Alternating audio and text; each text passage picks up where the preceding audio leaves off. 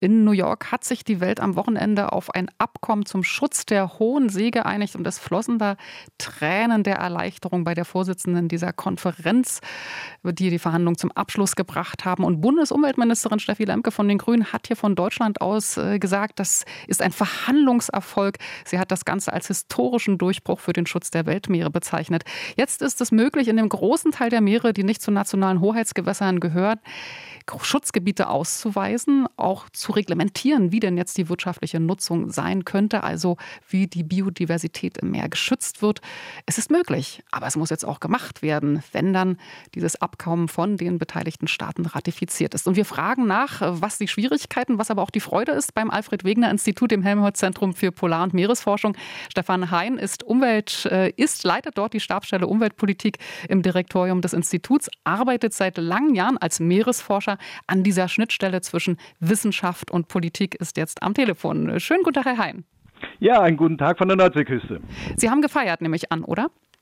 Ja, ich habe etwas gefeiert. Äh, es war tief in der Nacht, aber ich war ständig im Kontakt mit der deutschen Delegation und äh, ich bin sehr erleichtert, sehr erfreut darüber, dass dieses Abkommen zustande gekommen ist. Ja, was macht dieses Abkommen zum historischen Durchbruch?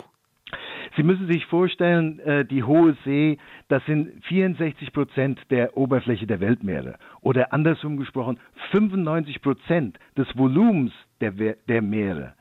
Das ist die Hohe See. Das ist der größte Lebensraum, den wir auf der, auf der Erde haben. Und der war bisher nicht geschützt oder nicht nicht gut genug geschützt. Und dass wir jetzt mit diesem neuen Abkommen haben wir eine Anlaufstelle, ein Zuhause für die Hohe See, für den Schutz der Hohen See gefunden. Und das erfreut mich sehr.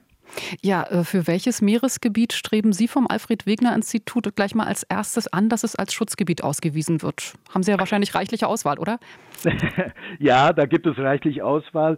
Ähm, international sind auf der Hohen See bereits 321 äh, sogenannte ökologisch sensitive und schutzbedürftige Gebiete äh, von Wissenschaftlern äh, identifiziert worden. Wir hier vom Alfred Wegener Institut setzen uns sehr stark für den Schutz des Weddellmeers in dem, im Südozean, im in der Antarktis ein, wobei das Weddellmeer-Schutzgebiet unter einem anderen Übereinkommen äh, gemacht wird, äh, unter einem regionalen Übereinkommen. Und da gibt es auch jetzt den großen Unterschied schon. Sie wissen vielleicht, dass die Bundesregierung seit 2016 jedes Jahr haben wir diesen Vorschlag da äh, in Hobart in Tasmanien auf dem Tisch und jedes Jahr wird dieser Vorschlag abgelehnt von einigen Staaten. Jetzt unter dem neuen Abkommen, wenn Sie äh, Meeresschutzgebiete auf der Hohen See einrichten möchten, da gibt es die Möglichkeit, dass diese Beschlüsse jetzt mit einer Dreiviertelmehrheit beschlossen werden können.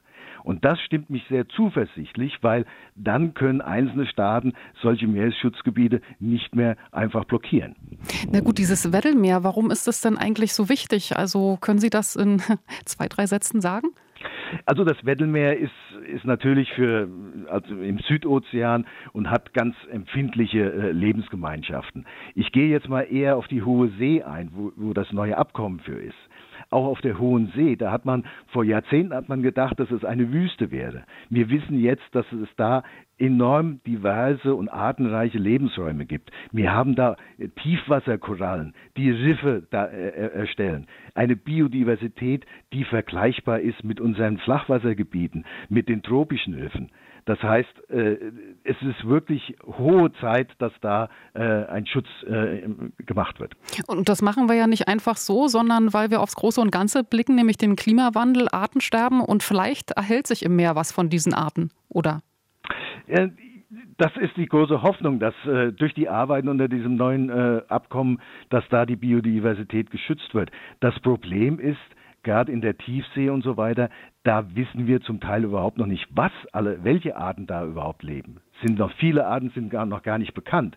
Und wir möchten halt verhindern, und ich hoffe, dass das neue Abkommen dazu beiträgt, dass wir diese Arten verlieren, ohne dass wir überhaupt wissen, dass sie existieren. Nun gibt es aber Druck von Staaten und auch Konzernen zu verwerten, was die Weltmeere so hergeben, zum Beispiel für die Pharmaindustrie. Bekommen Sie das auch zu spüren?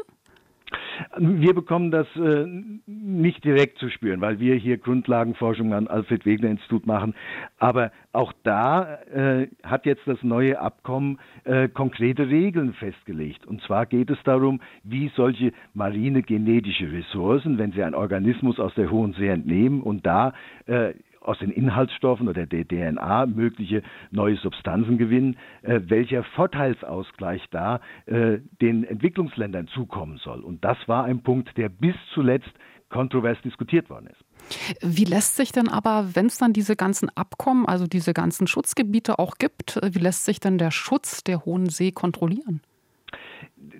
Die Kontrolle erfolgt äh, überwiegend dadurch, dass unter dem neuen Abkommen zum ersten Mal sämtliche Aktivitäten auf der Hohen See notifiziert werden müssen, berichtet werden müssen. Ja, das ist auch in Deutschland zum Beispiel, wenn das Alfred Wegener Institut in Zukunft dann, wenn das Abkommen in Kraft getreten ist, äh, auf der Hohen See forschen wird, dann werden wir hier in Deutschland die entsprechenden Behörden darüber unterrichten.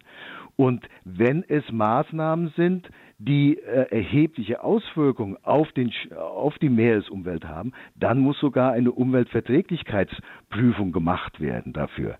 Und das sind alles äh, Neuerungen, die jetzt das neue Abkommen äh, beinhaltet und die äh, unser Wissen, was auf der Hohen See eigentlich passiert, enorm äh, äh, verbessern wird. Haben Sie vielen Dank. Das war Stefan Hein er vom Alfred Wegener Institut, dem Helmholtz-Institut für die ähm, Antarktis, äh, Polar, Entschuldigung, Polar- und Meeresforschung. Haben Sie vielen Dank für das Gespräch. Dankeschön. RBB 24 Inforadio vom Rundfunk Berlin-Brandenburg.